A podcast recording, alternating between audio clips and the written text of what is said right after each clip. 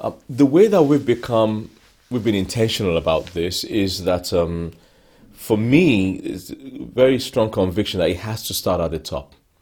So I myself have to, have to embody this vision and I have to regularly celebrate it and push it out there. So I talk about diversity and we seek to represent it all the time. Uh, for sure, when it comes to being intentional, our leadership is diverse.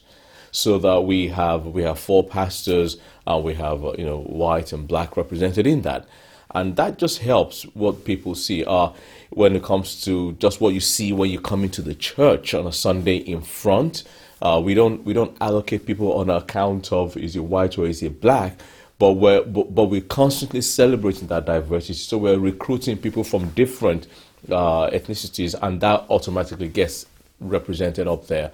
Um, when you walk into the church, uh, usually you'll see just a sea of you know the uh, diversity, and it's such a very powerful evangel. Most people come in and they see it, and it does something. It touches them at a deeper dimension that they never even uh, expected. So, those are some of the things that that we have done, and uh, the other things that we continue to do because you have to learn about the different cultures and help people understand how how the biblical culture trumps their culture but doesn't extinguish their culture.